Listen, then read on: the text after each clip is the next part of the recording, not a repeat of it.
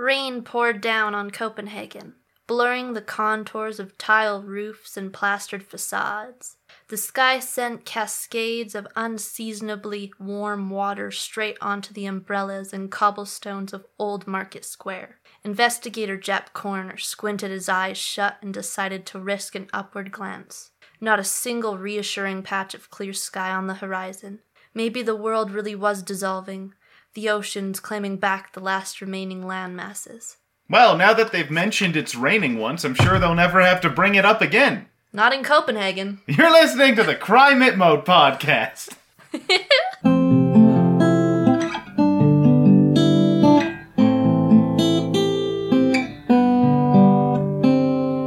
And, uh, surprise, we're doing something new. Yeah, we actually mentioned the title of this before without elaborating on what it was, but we're doing a different thing that is still ultimately consuming a piece of media and making fun of it because I think that's Because we're not good people. we're bad people and a lot of people put their heart and souls into making things and we don't do that and instead just tear those people down. Judgy, judgy. Judgy, judgy.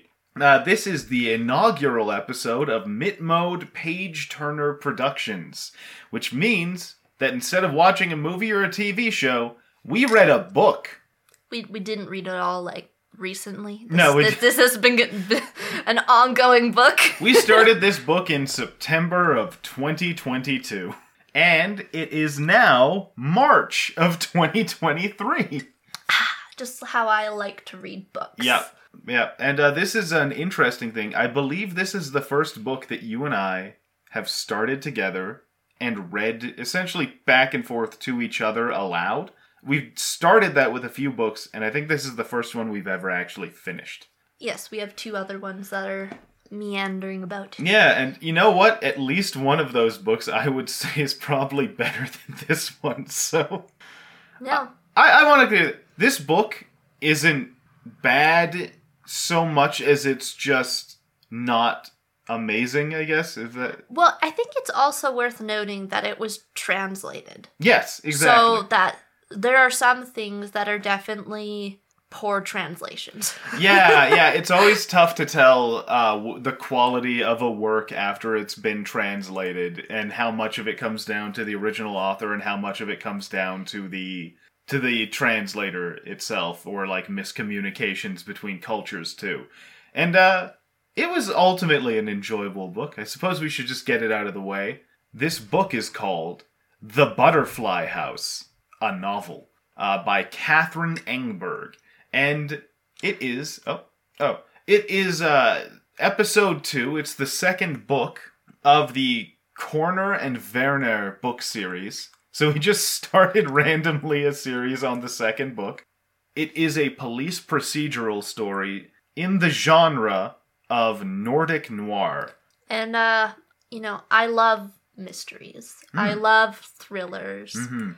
But a big portion of loving that is having tiny little details that really like make you think. Yeah, and like clever twists. And people, uh, a thing I really like in mysteries is when people figure out the mysteries, you know? Yes. When they use clues to piece things together and not just have coincidences unveil the entire thing.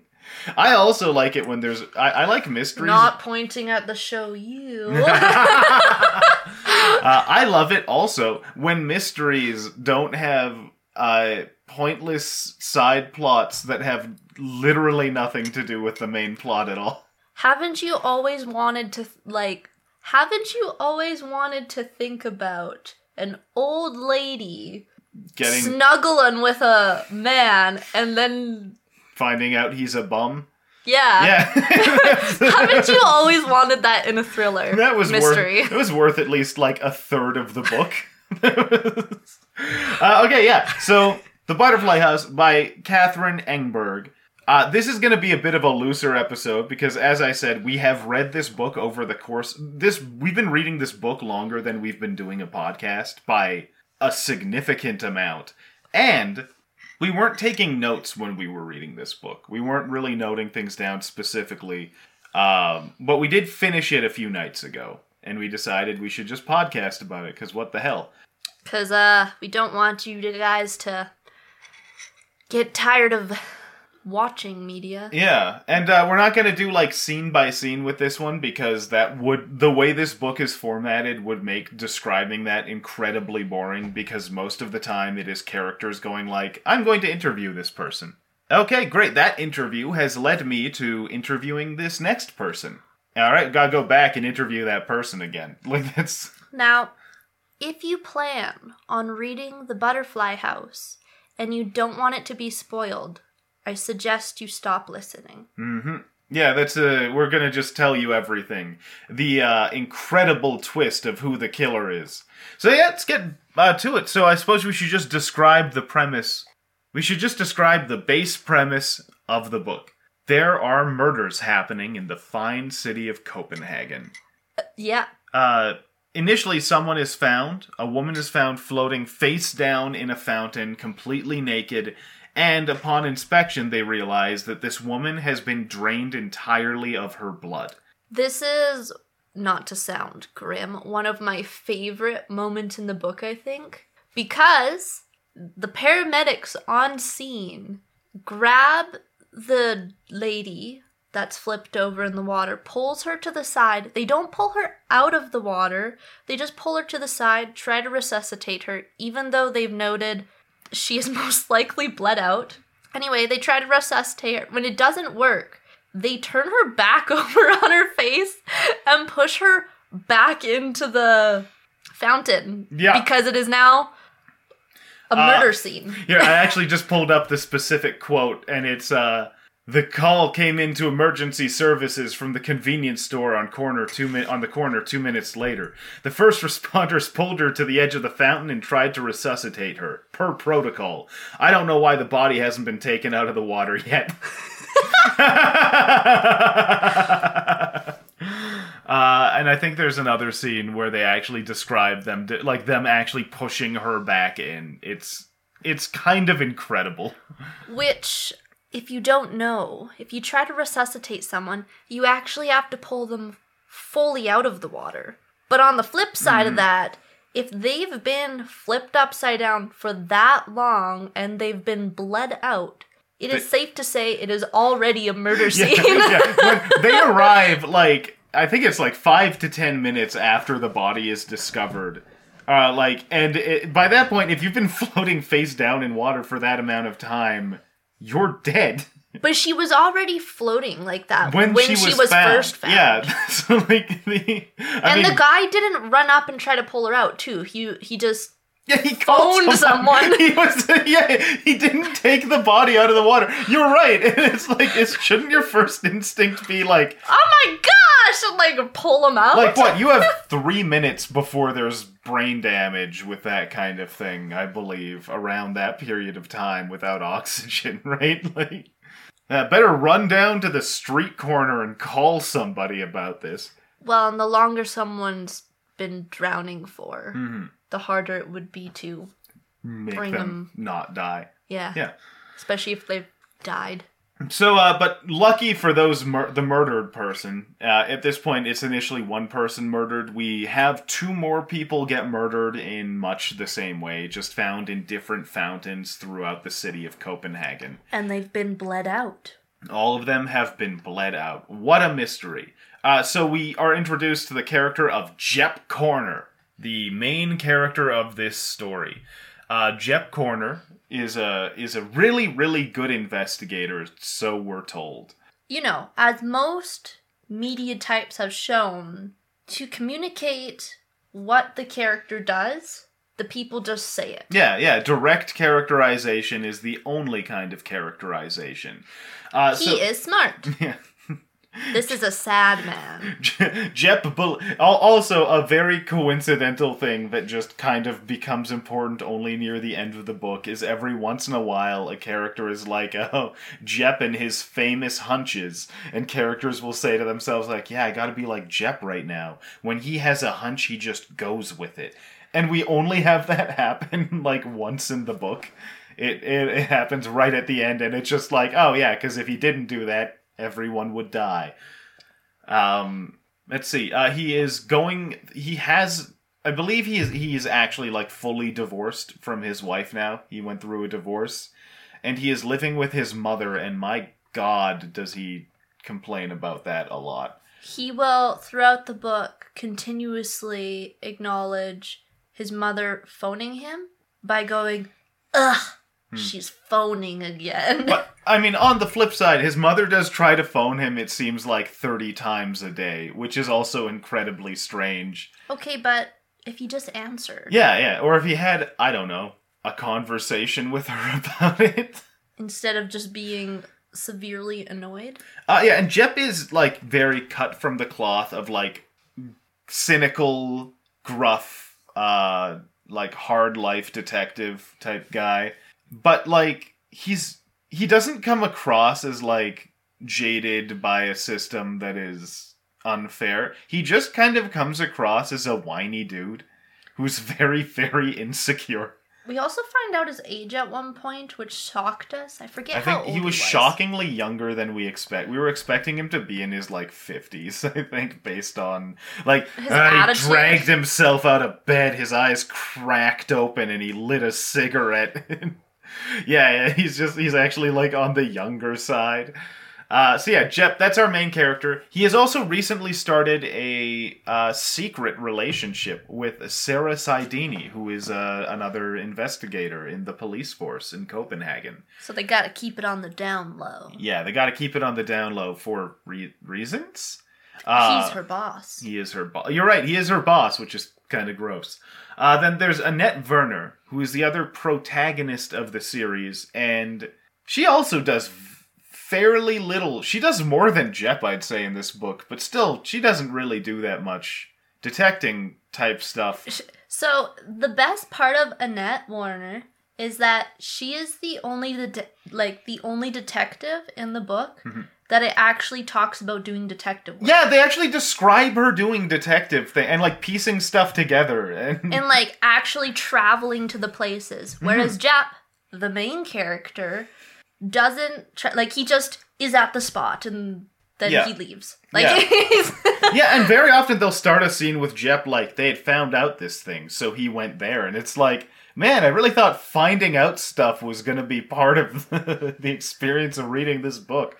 But Annette, uh, she is usually Jep's partner, but she's recently had a baby with A her partner baby? Sven, and she fucking hates her baby. she she's got postpartum hard. Yeah, she has real severe postpartum depression and she's bored as hell. Uh, she's tired, she's bored, uh, and it's straining her marriage with her husband because he loves the baby a lot and like he feels like she's not taking good enough care. Uh, and she, what she does is she essentially gets involved in this investigation, even though she's not supposed to be, and starts investigating herself and sneaking away from her newborn baby and family to like go to dangerous places to interview people. More dangerous than where Jep goes. Yeah, more dangerous than where Jep goes. And what's it? She just pointlessly, uh, not pointlessly. She, she's the one who kind of solves the mystery. But by solves the mystery, I mean she decides to go into a room. She stumbles upon. Yeah, and and Yeah. then the murderer happens to be in it. Is the way this mystery is solved. But we're not there yet. We have, uh, I would say, the third main character. Not actually, that one's Esther, but the character I that won my heart, Ah, yes. who is Detective Falck. Silly Falck. Or as we said it, anytime Detective Falck was mentioned in the book, fucking Falck Yeah. uh, because there's a tendency I've noticed in books that I don't think are amazing to have one character who is just the focus of all, like everyone's hatred for no reason. Just straight up verbal abuse on this poor character. Yeah, yeah, and it like to the point where the narrator of the book, the objective observer of this book, is like, this guy is disgusting and horrible. And not like me. He's not like disgusting because he's like racist or mean to women. He's disgusting because, as described by the book, he's fat and old. Yeah, and when it does describe moments he does, it it describes it in the most pathetic way. Yeah, yeah everything he tried he to eat a muffin Yeah. and it crumbled to pieces. Yeah, yeah. This the universe. And then it just talks about Jep like judging him Yeah. for eating the muffin, Yeah, for an example. Extended sequences of Jep having to be in a room with Falck because he's his replacement partner while Annette's on uh, on maternity leave, and and it's just him stewing about the fact that Falck is existing in a chair across from him. He is so repulsed and hateful towards this man. Uh, I'm gonna. I, I selected the text that is uh in Detective Falck's introduction, and it's Falck who stared down at the table in front of him as if something was expected of him that he wasn't able to do. He had just returned from a relatively long disability leave due to stress and did not seem entirely back in fighting form. Falck was an old timer whose mustache competed with his eyebrows for the prize of bushiest and grayest. His potbelly was usually kept in check by a pair of colorful suspenders, and his general work tempo varied between moderate and snail's pace. So his introduction is just Falck sucks. Falck sucks so much. Also in the book, there's this I, I don't know where exactly it is in it, but there's a scene and this is where we found out Jep was actually younger, is when they kept referring to Falck as the, the older old fella. Yeah, the old one. yes.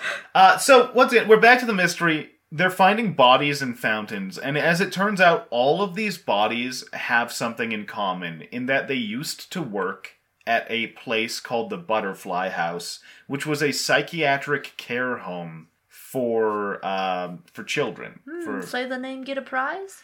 Ah, yeah. They, I mean, they say that name a lot. The Butterfly House. We actually suggested retitling this book "The Rain in Copenhagen," uh, and we'll get to that in a little. bit. Or for a little flavor, Copenhagen Rain. Copenhagen Rain. Oh, I like that. Uh, can can it have the subtitle "A, a Wet City"? No. Copenhagen Rain, a wet city. no, Copenhagen Rain, and then in brackets, still raining. uh, yeah, yeah, we'll, we'll get to that. It's a teensy bit further down the character list. So I'm just introducing this because I'm going to introduce one of the kids from what? I thought you meant that you gave the rain its own character. Well, don't get too ahead of yourse- ourselves. Um, well, I guess we're doing that now. So uh, one of the characters I put into this book is the rain. Uh, because? Yes, at looking at it, rain, the word itself, appears 93 times in this book. 93, only 93 times. That's only the word. That doesn't, I'm, we're not counting every single time anything relating to the rain is Oh, mentioned. So we're not counting umbrellas. We're not counting, like, plastic jackets. We're not counting. We're not counting. It's very wet on the ground. Yeah, wet wet is another way they would describe it. We're just simply counting Pouring. times that someone or that the narrator says the word rain. And it is the rain is mentioned uh, it, it's I don't think there's a chapter in this book that passes without someone going, "Oh, gee, it's raining a lot right now." We got really excited in one chapter because it was almost to the end of the chapter and it hadn't mentioned it. Mhm. And then someone's like, someone's leaving a shop or something, and they just go, "Huh, it's really coming down out there." As they go out, and we were like, "Dang it!" uh, yeah, we uh, the joke developed between us just mentioning, "Did you know that it's raining?" Anytime it's Yeah. raining, what? Are, are you serious? So it's it- still raining. It pretty much rains the entire book until the very end when the mystery is solved. Which, by the way, what a goddamn cliche to be like, God, so grim and rainy. Oh, we solved the mystery? Wow, one of our three sunny days. oh yeah, They do, th- yeah, they do that. They do that cliche, which is also like I think the sun is mentioned in specific reference to it that it's it's that it's not raining, not that it is sunny. They're like, wow, look at this lack of rain. It's bright out today Yeah. and less soggy. So we introduced um, the rain, and now I'm going to just talk about the two of the kids, two of the main kids who actually go to, uh, who were attendants of the Butterfly House. The Butterfly House is now shut down. Uh, so first we have Marie. She had uh, what seemed like obsessive compulsive disorder. Uh, but she's now reached the point where she's an adult and she's no longer in the child care system. And uh, she actually just totally detoxed from her meds and it's going great for her. And she's kind of living in like underground spaces. She goes to a place called Fredenshaven, which is like, it seems like a boat city in the middle of Copenhagen where there aren't any laws. Uh, and that place actually exists, by the way, which is fun. Yeah, I actually don't know much about Copenhagen. Yeah, and then uh, there's uh, there's I, while looking it up, I found there's actually an even bigger like district of the city that just hasn't had like laws for for decades now, and it's I think it's like uh fuck I can't remember now. It's uh it's but it's one of the biggest tourist attractions for the city. Um so yeah, she's kind of out doing her own thing. She's she's up to mysterious things the whole time, and the main characters have difficulty getting a hold of her. Uh, and then she actually helps break out of his psychiatric care facility at one point. Her friend Isaac, who also attended the Butterfly House, uh, but Isaac is schizophrenic and like heavily schizophrenic, uh, and to the point where basically everyone says that he's a hopeless case. He just has to live in psychiatric care and be medicated, and that's all anyone can think to do with him.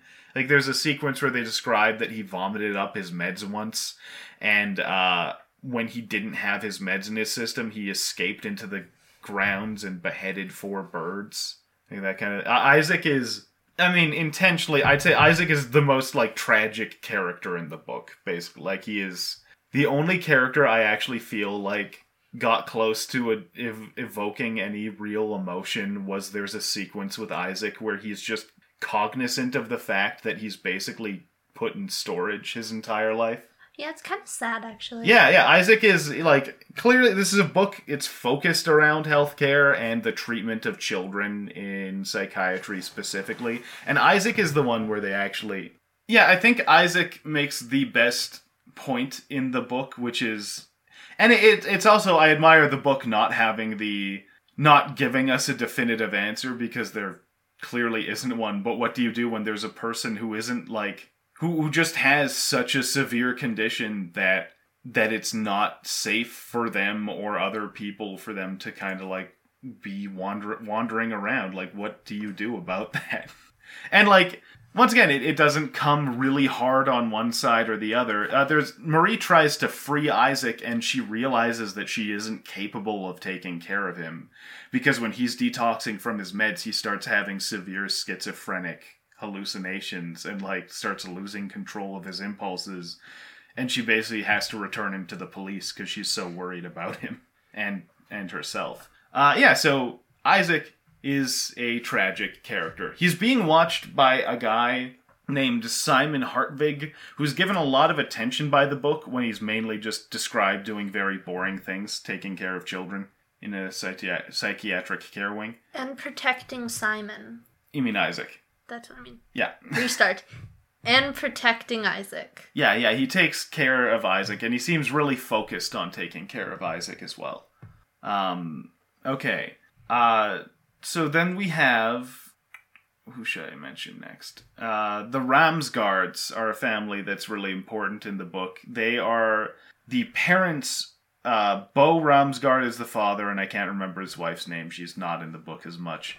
Uh, they're the parents of a daughter who attended the butterfly house. She had an eating disorder, and ultimately she killed herself. And they're trying to sue the people who ran the butterfly house, and people suspect Bo, the father, of committing all these murders.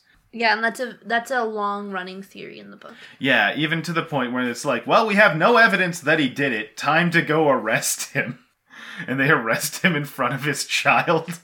We should introduce who I think is the third protagonist of this book and the most frustrating character to me Esther de Laurenti. Uh, she exists to randomly encounter the other characters in this story. Remember how we talked about an old lady getting it on? Mm-hmm.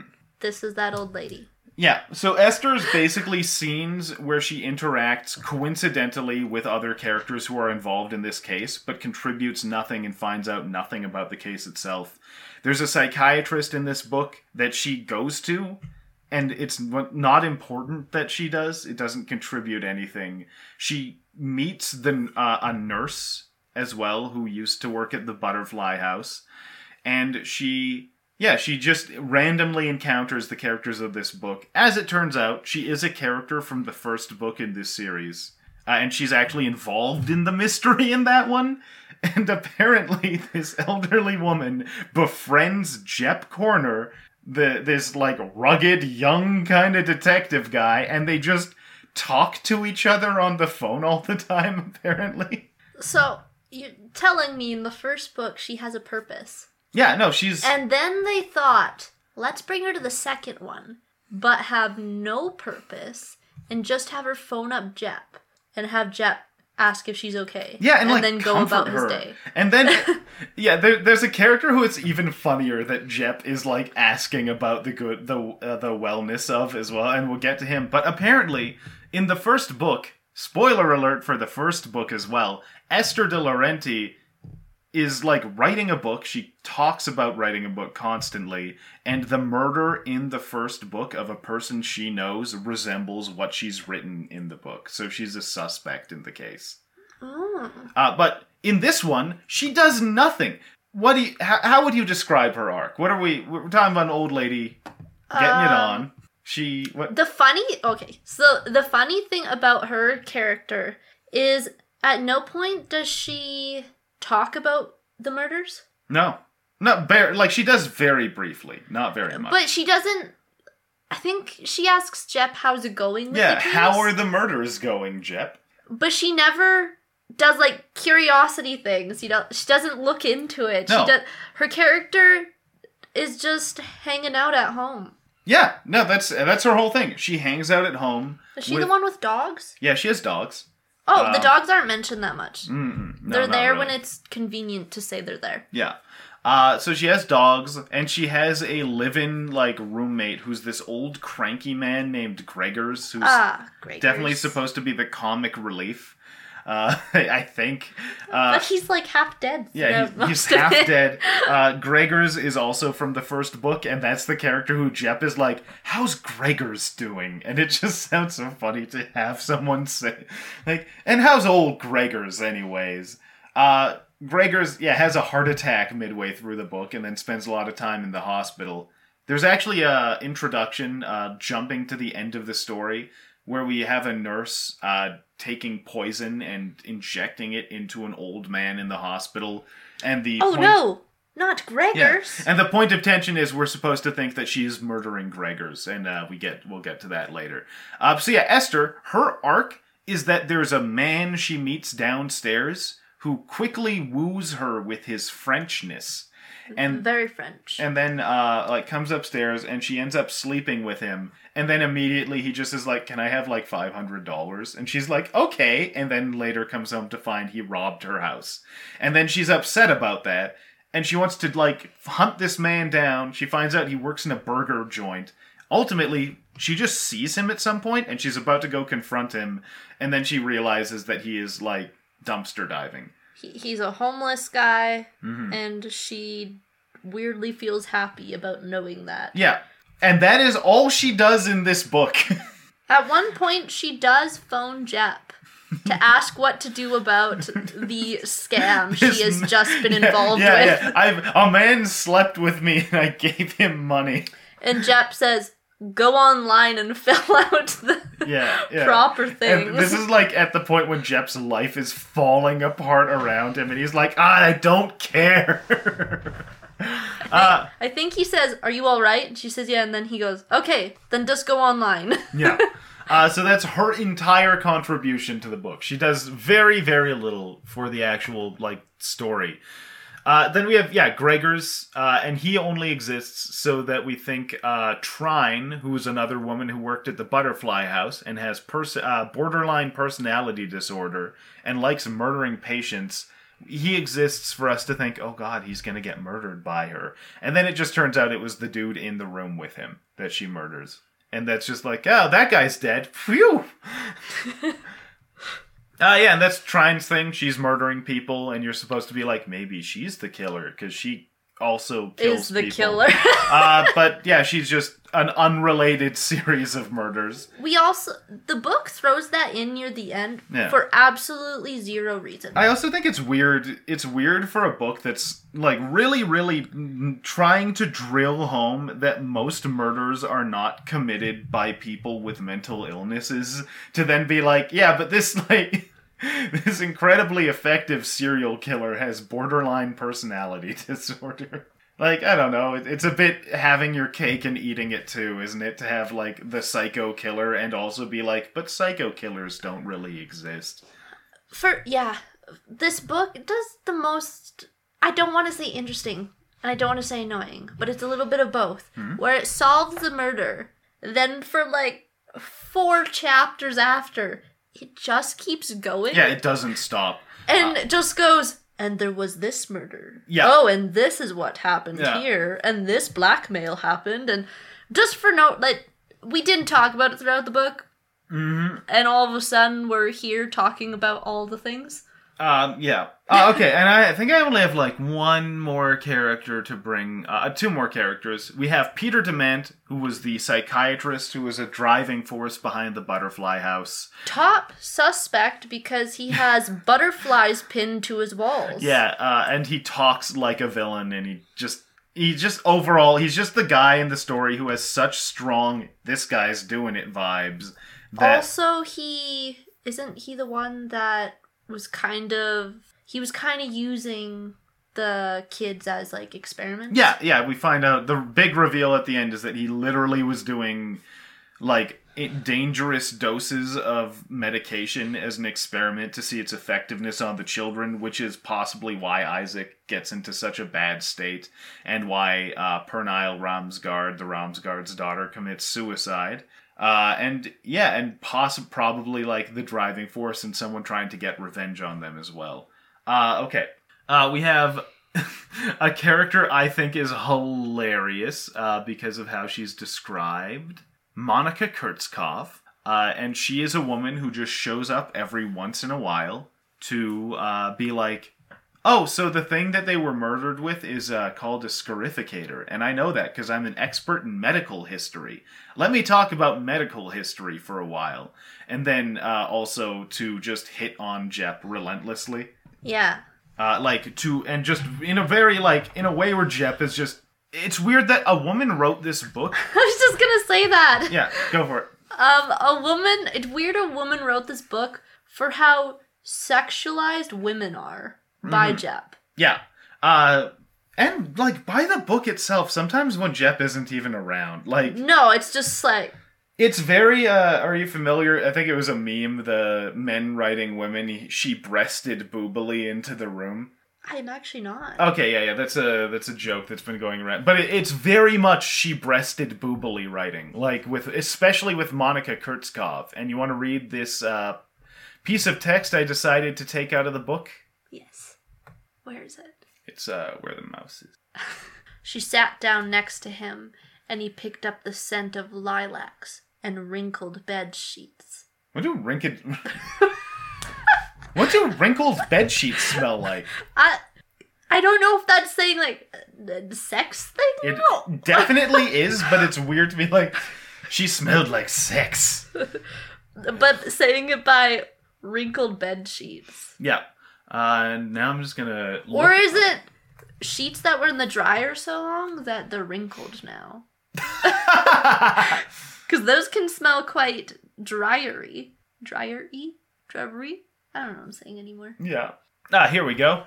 She leaned back, supporting herself on her hands, breasts pushing against the fabric of her shirt. Jep scooted away ever so slightly. Just like, and this is just in a conversation where she's Where talking. do you, wh- what else do the breasts push against if not her shirt? I just, uh, th- she's talking about a device that drains people's blood, and she's just like posing as she does it. like, hey, hey, chat. Um, And he can't do anything because he's got a secret girlfriend. Yeah, he has a secret girlfriend. And at one point, Jep, just to establish that Jep is a really shitty guy, he's like, she's not even mad that I'm talking to Monica Kurtzkopf. Like, that's how upset she must be with me. She's not even worried I'm gonna cheat on her. And it's like, you're that's a weird way to think, buddy. Yeah. like, you, want her to be like, don't talk to that woman involved in this investigation. She doesn't even bring it up. It's like she's got other things on her mind besides things that shouldn't be on her mind. and then he's like, I I uh, I assigned her to work with Larson. And Larson, God, what if she sleeps with Larson? He's a very, very insecure man, and that's uh, Larson is a character who just exists to be like, Jep, you're gonna be off the case, and Larson will be in charge in a day. And then him being like, Is my girlfriend gonna leave me for Larson? So just a dude that he worries about stealing everything he has in his life. Like, I wish there was a scene where Larson met his mom, and he was, and she was like, "Oh, you're such a good boy." At least you answer my calls, Larson. yeah, Larson is calling his mom all the time. Uh, and then Tanya Cruz is just a character who I think is fun to bring up because she, she worked at Butterfly House. They interview her, yada, yada, yada. But her fun thing is that she makes anatomically correct dolls of children that have died so parents can have dolls of their dead children. And she pushes one around in, in, a, in a carriage and then just constantly is saying to people, like, I know it's a doll. Oh, she has. I think it's um. What's her face? Ah, Annette. Annette Werner. When she's Annette Werner is talking to her, and she's staring at the doll. Yes. Um. Yeah, they're The- meeting a park and they're both like Annette has her baby and Tanya's just like, yeah, I got this doll in a carriage. She says, "Let's go for a walk," and she starts pushing it, and then stares at, and then goes, "I know it's a doll." Being really defensive about this. Um, so yeah, so that's just some of the. There are more characters, but like I don't think there.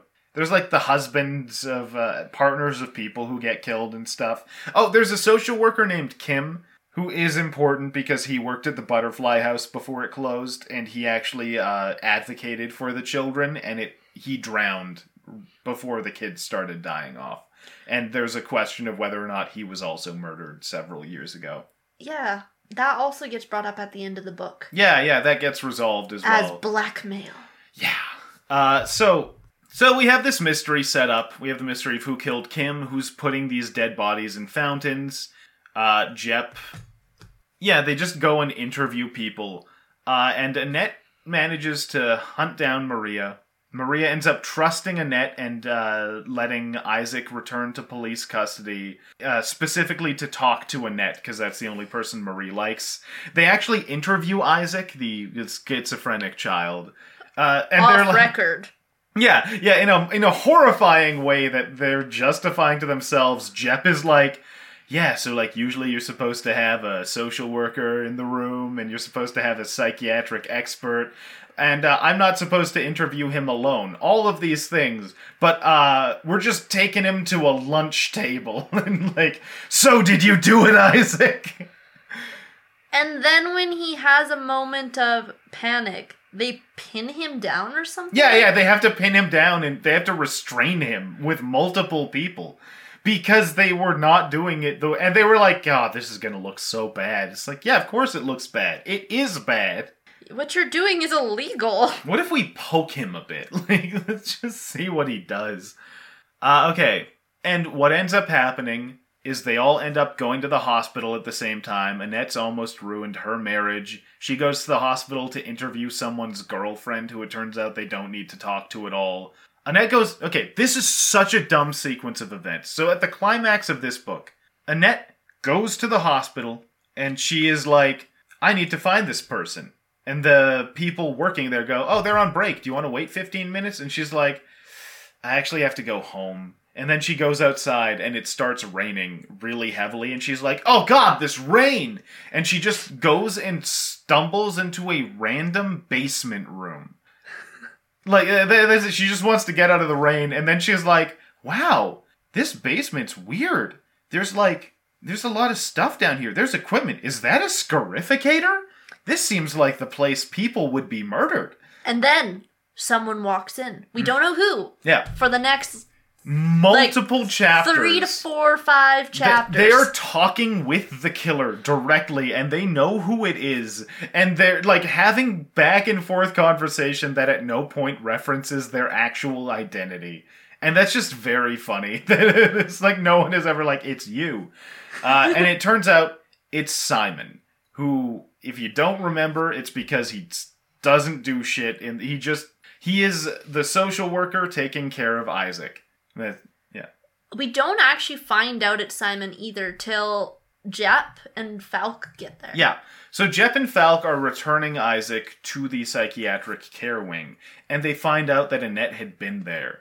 And then uh, they're like, "Oh, look for her car's on the way, car on the way out." And they- they're like, "Okay, we don't see it." And they're driving away. And then Jep gets a hunch, He thinks we gotta go back. and then he does, and he goes back. And of course, if he doesn't, Annette would die. Uh, flashing back to Annette. we uh Simon literally just tells Annette to get on the table. Yeah, and she does. She she she's across the room from him. The door isn't locked, she just came through. Yeah, yeah, she, yeah, he's in the room when she comes in. He's not blocking the doorway. He's not pointing it. He has a knife. He has a knife. He has a knife. He's on the other side of the room and he has Yeah. a knife and she just walked in. yeah. At no point does she think, I'm just gonna go back through the door I just came What if instead of that I leave and he's like, "No, get on this table and I'll strap you to it." Uh, And so she does. and she does. And then he uses the scarificator and she starts bleeding out and he leaves her in the dark. And at this point in the book, Annette is like, "Oh my god, I love my baby." because you know what cures postpartum depression? Murder attempts. Murder. murder getting almost getting murdered uh, so yeah she's bleeding out on a table there's now a ticking clock jep and falck burst into the room start trying to help annette trying to get her free and then simon comes back with a knife uh, they don't have their guns they had to leave their, they forgot their guns in the car They because have they their suck. phones. They do have their phones, uh, and it's Jep and Falck, and and the guy, one guy with a knife, talking to two cops is like, "All right, both of you, opposite sides of the room," and they do it. Put down your phones and slide them over. Yeah, and they give him their phones, and it's just like you like okay, Falck is overweight and out. If Falck could just fall on him, and that would immobilize him. Like they, I get it. I understand what she's doing in that human psychology doesn't work in the most logical way when presented with danger. But aren't these fucking cops? Like, aren't they specifically trained to be in situations like this? Not all of them. That training doesn't always go through. No, it doesn't always go through. Yeah. it goes to another level where then he tells them to climb into a he opens a hole in the ground, like this tile. and tells them both to get in, but they're on opposite sides of the room, Yeah. and then he's like, "Come back together and crawl in there." Yeah, yeah, yeah, yeah. Uh, get both of you get in this thing, and then I'll close it, and both of you will suffocate inside of this hole in the thing. Uh, okay, this I think this passage of text is worth reading. I just need to find it. Jep caught. Okay, so Jep has already gotten in the hole, and he's like, "We're gonna suffocate in this hole." And then the guy is gesturing like, "Okay, Falck, get over here." And then uh, it goes, Jep caught Falck's eye.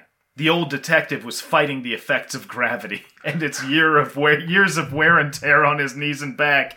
His body was tired, his hunger for results not what it had once been. Those multicolored suspender straps simultaneously held him up and reduced him to one of those jokes he enjoyed telling. They're about to die, and he still can't stop ripping on Falck. Uh, but he was still in there. Falck was, the young cop he had once been, the bulldozer of an investigator, the man with enough fighting spirit, stubbornness, and courage for a whole city. He was in there. In one alert, crystal clear instant, Jep saw him.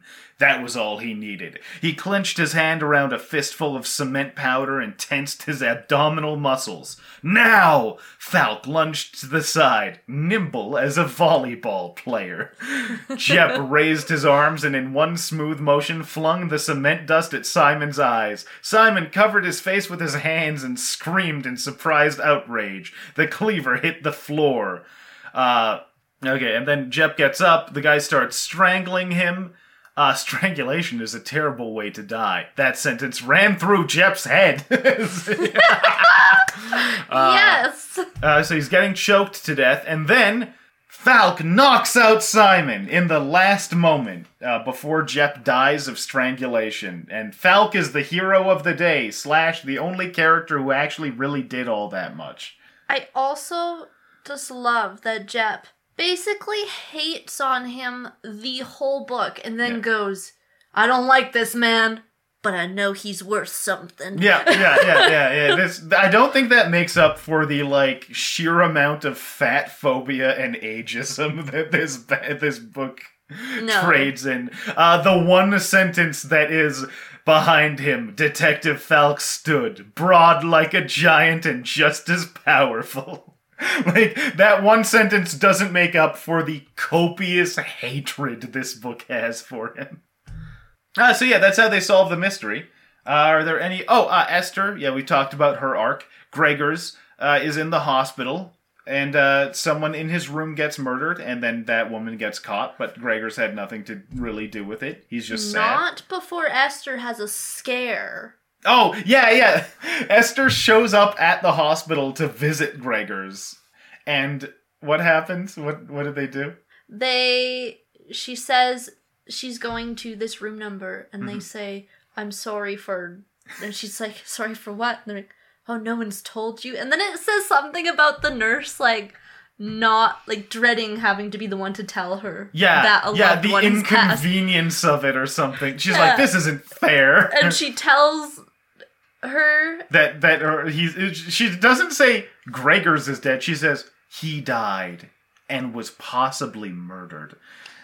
And then she has a whole breakdown, and then I think says his name, Gregers or something. Yeah, and then she's like, "Who's The, nurse, the nurse just says, "Who's Gregers?" And he goes, "Oh, no, he's fine." he's he's fine. He's a bit scared. Uh, yeah, that that that's that's her whole thing. also, they kept didn't they keep Gregers in the room where his roommate was murdered? I think they moved him. I think they did okay. rooms. Um, okay. Uh, Jep has a conversation with his mother.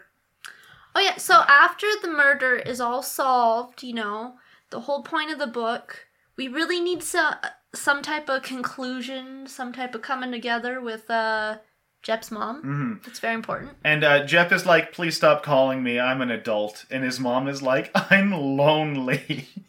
and he's like, I've never considered that as an option before. Yeah. Jep Uh, is a stand-up man. And then he, uh, oh, he had never spent the night with Saidani before. He would just show up at her house after her kids went to bed, have sex with her, and then leave. But after he's almost murdered, uh, he, you know, he gets to stay the night with his girlfriend. And what a prize! Woohoo! and uh, and then he comes home, and that's when he talks with his mom because his mom is like, "You were out all night."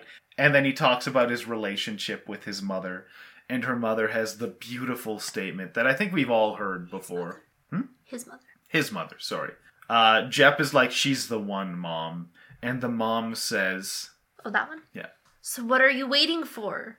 She asked, dishcloth in hand. It is with love as it is with fish, Jep. You can't just buy the fillets. you have to take the whole carcass. As we all know. Yes, because Jep fishes? hmm Or he likes to buy fish from the market? I guess it, it doesn't. It, it makes it, it. It's a confusing thing. I think it's supposed to be a manly thing. Yeah. know, fish. Yeah, you he's know, getting fish. you know Wom- how fish work. Fish work like women. Women are fish. You have to take the carcass. Wait a second. so yeah, then Jep uh, goes out. The, literally the day before, he less than 24 hours ago, he was about to be murdered. His uh, friend Annette Werner was about to be murdered. She she actually She- recovers. Was And- very close to being murdered. Yeah, she recovers and speaks with her husband, and they make up too. And she's like, "I have to be a mom." And he's like, "Yes, you do." Uh, so then, literally less than twenty four hours after this, he just goes to the park to, to like a, ca- a fair, I think, with with Sarah and her children, and is introduced to the children. Um, and he just buys them a shit ton of candy. What's up? Uh, no, God. Oh, okay. I was. The balloon. Oh, oh yeah, yeah, yeah. And the way he tries to win over her her two daughters is, um, we've never met before. I'm Jep. The two girls peered nervously up at him with their mother's brown eyes. And I have a bit of a problem. I won two balloons from that balloon guy over there, but I have no idea what to do with them. Do you two happen to know anyone who likes balloons? Me, me! The funniest thing is, this is not his personality. No, no, he's totally like he is the smoking grizzled detective, and he's just like, I have balloons. Also, by saying he won two balloons, you kind of suspect, oh, he has the two balloons. No, no, and then he goes and buys them. Yeah, no, he has to go get them. He's not holding the balloons. He just mentions balloons and then walks them over to the stand. Yeah. and then he just buys them a shit ton of candy. Uh, and I just like that the book itself acknowledges the, the the weirdness of this scene being at the end of the book, where Jep found himself in one of those parallel dimensions that occasionally opens up when reality becomes too surreal. Seventeen hours earlier, he was being buried alive in a hole in the ground with Falck, while Annette bled to death across the room. Now he was roaming through Tivoli, holding balloons for two children he didn't know, while looking for a chance to kiss their mother. What a difference a day makes. Because you know what I really want to do after almost being murdered and almost losing my like partner? Want to hang out with kids? I want to meet my girlfriend's kids that she has been hiding from me. Now, now, just before you meet my boyfriend, don't don't make any sudden movements or yell because he is in the throes of PTSD right now. He was almost murdered yesterday. He might drop kick you by accident if you sneak up behind him. Falck, get them! it's just like it's insanity. uh, okay. Uh, is there anything funny we're missing out on? Uh, Annette's dealt with. Oh, Marie. Marie confronts Peter Dement, the psychiatrist who was experimenting on them, and as it turns out, this entire time she's been hacking him, and this has been another plot going on. And she found out specifically that Peter Dement murdered Kim, the social worker, and all of that uh, has been put out into the open. And he was experimenting on the kids. Yeah. So every shitty thing Peter Dement has done is now public knowledge, and that's that's the like justice she's gotten for herself, Isaac, and Pernille Ramsgaard. Uh, I think that's all of the plot lines wrapped up. Uh, now, what do we have? Uh, we have a game. If you want, we can just flip until we find sentences we think are funny. Like, are there any sentences? Uh, no, we can just go right to your. Okay, great. Uh, well, I've actually designed, as you love, a bit of a game. I love games. Yeah, you love games. And uh, this game I've decided to call Fake or Falck. Because Falck gets a lot of descriptions in this book. A lot. He is described more than probably any other character, no matter how sexy and women like they are. God, the fucking book and women. Uh, now, what I've done is trying to see if I can live up to Katrine Engberg's writing. Uh, and I've written my own descriptions of Falck to put into the book, and you're going to see whether these are books from the book or whether these are lines from the book The Butterfly House, or whether I made these hateful statements about Falck up myself. so I have a terrible memory. Yeah. So you might get me. You I might, get me with yeah. these ones. Uh, and I'll just tell you after each one, unless you prefer them all at the end. I won't be able to remember. You to. no, we'll Okay. just go for it. Faker Falck 1. Detective Falck stood in the doorway, his eyes wide, his gut protruding between his purple suspenders, his shock so overpowering he momentarily forgot the cheese Danish clutched in his hand. I think that was you. Damn it, yeah, that was me. I on- I only guessed that because purple suspenders wasn't a thing he wore. Yeah, that's actually from John Paul Sartre's Nausea. Uh, okay, purple. Uh, there is a sequence where he is disgustingly eating a Danish, and that- Yes, I remember that, but he has colorful suspenders. Yeah. Uh, next to Jep, Detective Falck pulled a white scrub cap over his gray hair, which made him look more than ever like a cartoon teddy bear. That's Falck. That's Falck. That is Yeah, totally that's I, I vaguely remember something about Teddy Bear. An investigator didn't need to resemble a triathlete, but it's a plus to be able to get up from the furniture while interviewing witnesses and next of kin. Fake. No, that's Falck. Ah, this is when he is struggling to get off a sofa. Oh, poor Falck. This book, it, I can't emphasize enough. The there, you're going to hear a lot of quotes still. This is an entire page of quotes about Falck, and it's not even like half of them. okay, Falck shifted in his chair, which groaned in protest. That one's Falck. That one's me. Oh, good job. Yeah, yeah, I stole that from the stairs betraying someone in another book. Uh, okay. Falck was sitting at the table with a cup of coffee and his notepad, looking like someone who wasn't working. That's Falck. Yeah, that's Falck. Falck shook his head slightly, stingy with his bodily motions, right down to the tips of his fingers. Can you read that one again? Sorry. Falck shook his head slightly, stingy with his bodily motions, right down to the tips of his fingers. Fake. Nope, that's Falck. I kind of thought it was Falck, but I also said fake. It's just so specific. It, it, it, it really and I don't remember that. Fumbling with the seatbelt, Falck groaned. You go on ahead, I'll be right behind you. Is that Falck? No, that's me. but like you really they're kind of indistinguishable, aren't they? well, there's something that happened with him trying to get out of a car at some point. Well, a- anytime he gets in a car, it's described how like he is squeezing behind the steering wheel because this book hates him. Um. Oh wait, here we go. Falck's big belly was pushing against the steering wheel and made the car seem undersized compared to its driver. Falck. That's Falck, yeah. Uh, Simon knew that if he could subdue Jep, then Falck would offer no challenge. That's Falck. No, that's me, but there is a statement I found out later on is basically that, which is something like Falck would be too old and fat to fight back. Something. No, I remember yeah, that. Yeah, yeah, so that's a that's a That's half. I I did yeah, that's a half. I did steal that one. That's half marks. Yeah. Uh, okay.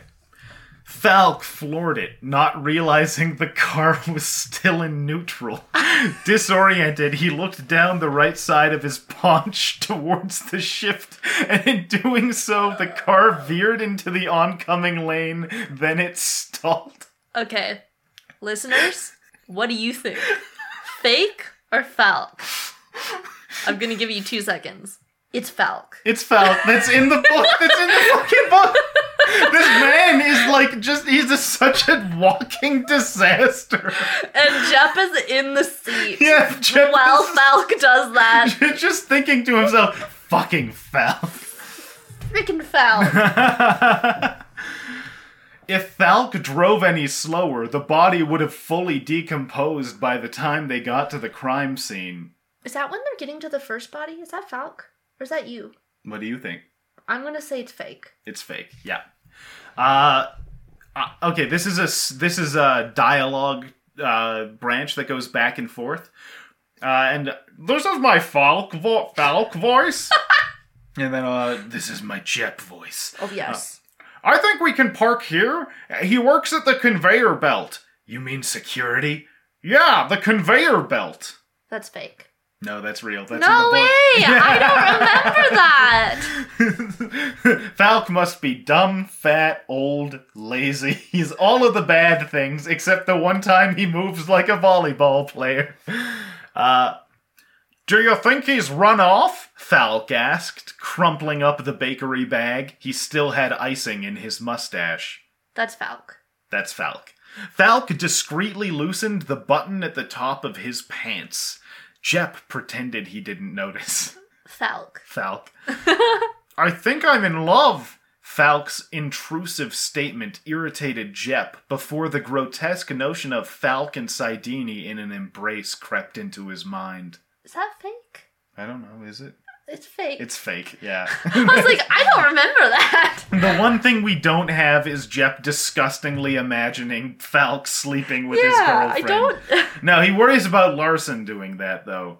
Uh, oh yeah. Kim was a strong swimmer. I don't believe he could have drowned on his own that night.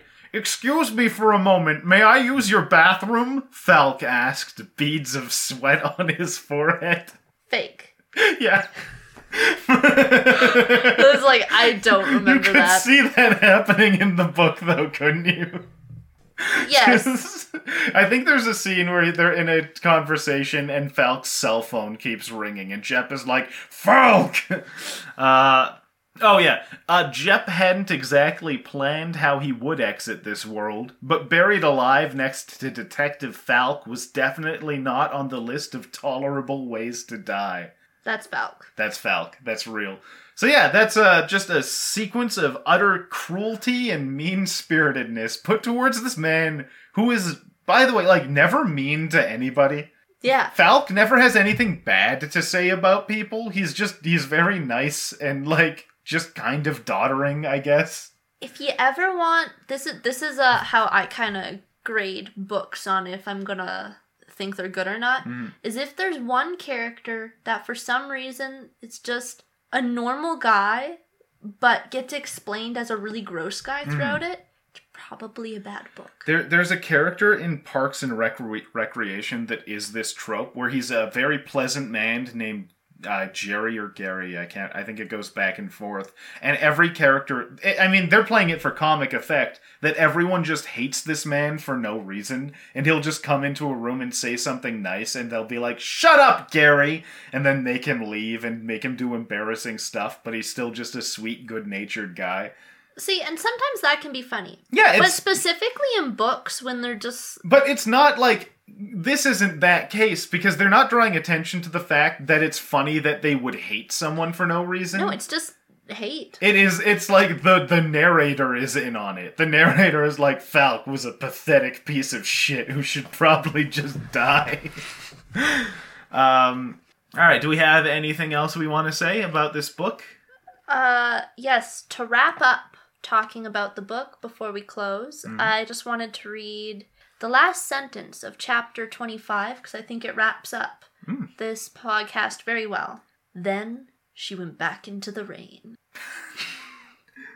And I suppose it's time for us to go back into the rain too. Get your rain jacket on, talk about the rain some. Actually, Hmm? I lost my rain jacket for a long time and I had to go away for work. So Rybert let me use his rain jacket. I am shorter than Rybert and You- smaller than You're Rybert. smaller in a lot of ways. um, I disappeared into the rain jacket. yeah, It was hilarious, there is and a, I wore it for my whole shift. there is a picture of you that exists in uh, rescue crew outfits, and it's you and a crew of, of other people who are also in rescue crew, like masks and helmets and stuff. It's uh, if you think of firefighter Mhm. like stuff, except it was for underground mine rescue, Yeah. so it was that whole suit. and there's a picture of you like holding up your strap, looking excited, and it looks exactly like if if the Scooby Gang had to go underground uh, to save somebody, and Scrappy Doo came with them. You look like Scrappy Doo in that picture. You have the energy of him and the size compared to the other people. Thanks. Let, let me at him. Let me at the mine shaft collapse. It's followed by my lamp. oh, My lamp is dro- gone My lamp is gone. Yeah, you, you dropped your lamp. because I hit my head on the grate. uh, and I suppose, yeah, we're going back out into the rain. This is a bit of a shorter episode this week, but that's totally fine. Uh, if you want to read The Butterfly House, well, you kind of know the main. You know- details, you so know you don't twist. have to. Yeah, there's a lot of characters and interactions we didn't cover because the book is a lot harder to scene by scene do, especially if you weren't planning to do that from the get go. Um, From the get go. from the get go. So yeah, uh, it's it was honestly when I t- I don't put this in the category with Devil's Line and Dance with Devils in that No. this is this has a decent amount of like redeeming things and like it's not a bad book in the sentence sense that sentence to sentence it holds together really well. You read a lot of bad books where they can't even like form sentences. This one just has some elements that I would say don't don't really make it j- jive with me. Uh I, May, I might not like police procedural books because I'm. I, you gave me another one to read, and I'm also just like that one I knew was bad though. I feel like I'm hitting my head against a stone wall when I'm reading it. So chapter four Mm. in this book actually, Mhm. the end of chap. I love reading the end sentence of books. This one doesn't have the best one, Mhm. but the end of chapter four explains what Catherine or Katrina, Mhm. Katrine. oh my god, her name is Katrine Engberg. I've been calling her Catherine. I, I know. So I sorry. just did that too. Katrine Eng- Engberg. Yeah. The end of this chapter explains exactly how you're supposed to feel Hmm. while you read this book. Oh. It felt amazing. It felt dangerous. okay. Um. Yeah. So that that was the Butterfly House. We'll uh, when when we finish more books together, we'll do that. We're reading John Dies at the End together right now. Yeah, and we'll probably start three other books on top of that. Yeah. Yeah. So whenever in like seven months when we finish one of those. Uh, we'll do another uh, MittMode Page Turner Productions episode. But for now, Thank you for listening. Uh, if you want more from us, this is kind of all we all you get right now, except for occasionally we stream. My girlfriend's not going to like this. We haven't for the last month. it's But- supposed to be every second Friday, Yes. Starting next Friday. yes. Starting next Friday. Uh, so if you're listening to this episode, if it came out this week, then we're doing it that Friday. oh, yeah, I guess it's coming out. Yeah. Uh, uh, theoretically, in, in in in two weeks, that's when we're doing it. No, in a week. In a week. It's next Friday. Okay, so if if it came out this week, then you are not. Then it's the it's two weeks from this one. Yes. That was this is pointlessly. No one's going to show up so from the podcast anyways. This is unnecessary. Anyway, did you say what it's called? Uh, I apologize profusely is where I stream every Tuesday, regardless of if we're doing it on Fridays or not. And uh, we have You, an you stream separately Tuesday. I stream separately and I try to find the weirdest games that I can. Right now we're playing Pentiment, which is very fun. Uh, you can email us at cry, K-R-Y, dot mit with two T's dot mode at gmail dot com. And we have a YouTube channel called KRy MittMode with nothing on it. You don't have to email us just to give us ideas. You can email us to say hi. You Yeah. can email us to ask questions. Our email is open. We have a lot of time. Yeah, and we're on basically most podcasting services now. We're on iTunes and Google Podcasts. So uh, feel free to leave us reviews. Apparently, those are good. Reviews, likes, shares. Love it. Hate Yeah. it. Don't like it. Uh, next it. week, just uh, we might be doing a compare contrast thing. Is that what we're doing next week? Possibly. Unless we don't want to. Unless we don't want to do a media. Maybe we'll do research. Ooh. Maybe. Who knows? And maybe we won't. Podcast is ever changing. Thank you for listening. And have a good whatever time of day it is for you. Bye.